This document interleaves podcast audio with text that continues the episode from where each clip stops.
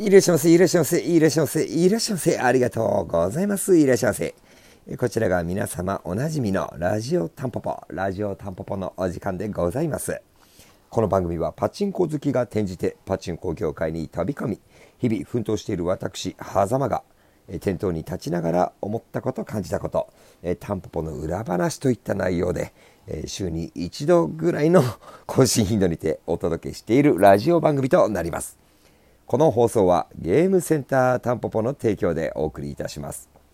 おはこんちばんは、あざまです。いえー、寒い日々が突然やってまいりましたね。あの、今日はまあ今10月22日金曜日の営業を終えたタンポポスタジオからお届けしているわけなんですけれども、日中の最低気温がなんと10度ぐらいだったらしく、まあ、秋をね、この間、秋、秋だ、秋な、とかなんかそんなことをね、言ってたかと思いきや、一気に冬が迫ってきてる、もう迫ってきた、襲いかかってきたっていう、そんな感じな今日この頃ですけども、皆様、くれぐれもお体にはお気をつけてお過ごしくださいと。まあ、ちなみに冒頭の冷えとね、冷えがかかっていることに果たしてどれだけの方が気づいてくれたのかなというところなんですけど、はい。ラジオタンポポ今日もやっていきたいと思います。えー、まあ、あまりのね、僕の会話の寒さにね、停止ボタンを押さないように、えー、ぜひ注意していただきたいと思うんですけど、まあ、今日はですね、ラジオタンポポと言いつつも、まあ、今日はというか今日もなんですが、タンポポの話はもうあんまないかなと。ちょっとだけあるな。ちょっとだけというか、あの、本当今日の閉店時間ギリギリに届いた、ものがありまして、それのちょっとご紹介だけ先にやっときましょうか。あの、アタック25っていう企画の話は何度かラジオではさせてもらってると思うんですけど、これの、えー、コンプリートしていただいた時に提供させていただく粗品。こちらがですね、いよいよ揃いましたので、ちょっとこちら紹介していきたいと思います。あのアタック25ちょっと何回か言ってますけどあのご存知ない方にはお伝えしたいと思うんですけどタンポポの手打ちパチンコ2台。あと羽物コーナーが、えー、全部で、えー、手打ちパチンコと合わせて全部で25台あるんですね。で34台の打ち止め対象台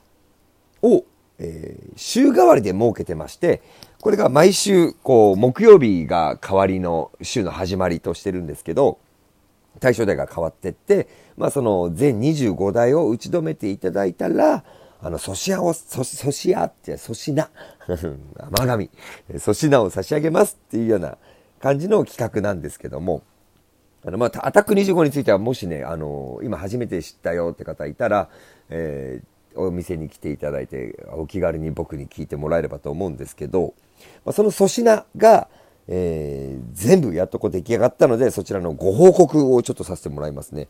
えー、アタック25をコンプリートしていただいたら、えー、その、スタンプの台紙と引き換えに、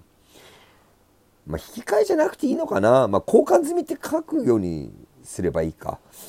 うん。あ引き換えって今まで言ってたんですけど、あの、多分その台紙もちょっと記念になると思うんで、あのそこに交換済みって今後僕書くんで、あのそれで交換にしましょう。今決めました。で、まあ、タンポポの羽物コーナーの前代をコンプリートしてもらったら、まあ、粗品を差し上げますと。その粗品の第1個が、第1個って何だ、まあ、1つが、えっ、と、ラグーンさんがですね、タンポポに設置されてる羽物を撮影してくれて、それをキーホルダーにしてあるやつがあるんですよ。そのキーホルダーをお一人様お一つ好きなものをえー、差し上げてます。で、これはもうすでにコンプリートしていただいた方が4名ぐらいいらっしゃるのかな。お渡ししてあるんですけど、もう1個の粗品が出来上がったので、これの今日はちょっとご紹介ですね。もうここまでで4分かかっちゃった。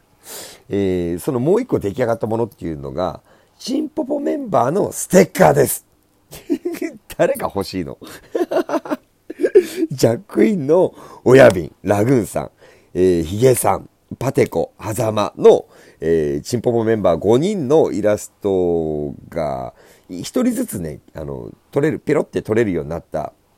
あのー、ステッカーになってます。あと、ゲームセンタータンポポのロゴもね、あの、入ってるんで、6枚の、こう、ペロって取れる、1枚のシートのステッカーを、えー、キーホルダーとステッカーを差し上げます。粗品でしょ？本当に。まあね、本当誰にとってのニーズがあるのかないのかわかんないんですけど、まあアイコンをね、各メンバー分1周年の時に作ってもらったので、まあ活用しない手はないかなと思って、え作成してもらいました。あの、くれぐれもですね、あの、そのステッカーもらって、狭間のステッカーだけペロってめくってゴミ箱に捨てるとか、そういうのだけはあのやめてください。お願いします。あの、タンポポのゴミ箱の中に狭間のステッカーだけ捨てられてた僕すごい悲しい気持ちになるんで、あの捨てるなら、あのタンポポ外のゴミ箱に捨ててください。あの、まあ、どんなね、ステッカーのイラストかは、どっかのタイミングでツイートしようと思ってますんで、まあ、ぜひ興味を持っていただけた方はそっちの方もチェックしてみてくださいと。こんな感じでタンポポの案内はおしまい。こっからが今日の本題になります。えーとですね、これね、ちょっとね、どんな風に話そうかなと思ってたんですけど、まあこれまでね、あんまり触れてこなかったことなんですけど、うーん、まああんまり触れてこなかったっていうか、まあ聞かれないから答えなかったっていうところもあったりするんですけど、そうだな、あの、ヒゲと狭間とサッチャレと、まあこんなタイトルに今日はしましょうかね。あの、知ってる方はね、もうご存知かもしれませんが、そもそもヒゲ紳士と狭間って、どんな間柄なのか。ここがですね、意外とご存知ない方が多いんですよ。まあ、それはそうですよね。言ってないんだから。聞かれないから言わないんですけど、まあ、あんまりね、こう、改めて話したことがないので、まあ、ちょっと今日話していこうかなと思うんですが、えー、多分、このラジオのほんと最初の方に、ヒゲさんとの出会ったきっかけみたいなことは話したと思うんですが、多分ね、2005年だか6年ぐらいに、ヒゲさんが前に働いてた、あの、法人さんで、あの、ファーストコンタクトは起こってるんですけど、まあ、サッチャレの、基本的にはその再開店、2018年の5月以降なのかな。それ以降のサッチャレに導入されてる機械の販売をしてるのが、私、狭間なんですよ。ええー、機械業者さんなんですね。どれがメインの仕事かもうわからないんですけど。確かあれな、14台だったと思うんですけど、ね、チェンクロをね、導入して、さすがにね、頭のネジが何本かぶっ飛んだのかなと思ったりもしたんですけど、まあ、あの、基本的なスタンスは、あの、サッチャレ軍団さんの方から、これとこれとこれが欲しいなんていう要望を、まあ、ヒゲさんを通じて、え僕に依頼があって、え僕があの仕入れ値からねそれに関わるコストをね、え全部公開しながらできるだけ抑えて、え機械を買い付けて、まあ、導入のための費用をなるだけ抑えてねあの販売してるっていうような感じなんですけどまあそんな間柄でもう3年経つのかな、えー、3年以上経ったのか3年半ぐらいあのお付き合いさせていただいてるわけなんですけどまあねタンポポ構想からえその距離が近くなりいろいろと突っ込んだ話もするような間柄になっていったというような感じなんですけど、まあ、今ではねタンポポでもまあ、タンポポ以外でも狭間がクソ生意気な言葉やね、えー、めんどくさいことを言うとそれに対してヒゲ紳士が、うぜえとか、この人本当にうぜえとか、サブーとかっていうね、やりとりを、あの、タンポポの店頭なんかでは日常茶飯事のように、繰り返し行ってる距離感なんですけど、まあね、そんなやりとり、あじゃんけんしたりね、あの、見つけた際には、あの生温かい目で見ていただきたいですし、その時は大体僕も本気でうぜえと思うことをね、僕がね、本気でうぜえと思うことを言ってるし、やってるし、あの本当になんだろうな、生温かい目で見てもらえたら嬉しいんですけど、どうでもいい話が長くなりました。でね、まあ、あの、先日、10月19日の火曜日の夜に、サッチャレはほぼほぼね、入れ替えの告知みたいなことをしないんですよ。でもまあ、寝台入れ替えをやったわけですよ。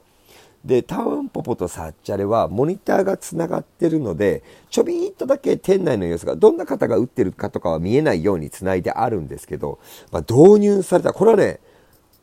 本当久々に最新代のあのー、エーゴンさんのビッグポップコーンがねあの導入されたんですけど1日のうち30分くらいしかね稼働なかったです。でその30分もパッと見たら球を積んでてまあ、僕はね誰も他はもう誰も座ってないご様子だったんですけど、まあ、これを見てね私はまずいなと。私もね決してあの売ったらガッポガッポ儲かっちゃうような利幅で機械は下ろしてないにせよこれはまずいと。そう感じてしまいましてですね。ごくたまにね、更新しているインスタグラムがね、あるんですけど、そこでちょっと添えた一言をご紹介しますと、あのサッチャリのこう外観の写真を撮って、あの添えたストーリーが、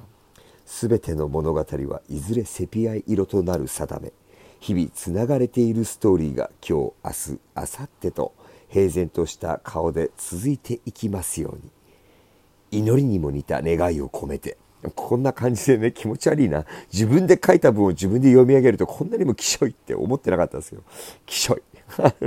まあね、要は、いつマジで潰れるともなりかねない状況だなと、本当に改めて思うわけですよ。だから、もしこのラジオを聴いてくださった方で、あの、少しでもね、私の言葉が胸に留まった方がいらっしゃったら、どうかどうかですね、思い残すことがないように、一度、あの、セピア色っていうのは思い出ですから、もう潰れちゃった後ですね、になる前に、あの、サッチャレにですね、一度行っていただいて、全力でですね、出玉を獲得してください。あの、きっちりしっかりぶっすりと喉元からとどめを刺してあげてほしい。これがね、今日、狭間が伝えたいメッセージです。私はですね、そんな風に思ってます。あの店の釘とか設定はですね、一度に100人とかがバーって押し寄せたら、あの、ガチで抜いてあげたらもうね、立ち直れないぐらいのダメージを与えられます。髭は油断してます。潰すなら今がチャンスです。はい。今日はそんな感じに、ヒゲ紳士と狭間との関係性について、あの、改めてお話しさせていただきました。今日も最終最後までのご拝聴お付き合い誠にありがとうございました。ありがとうございました。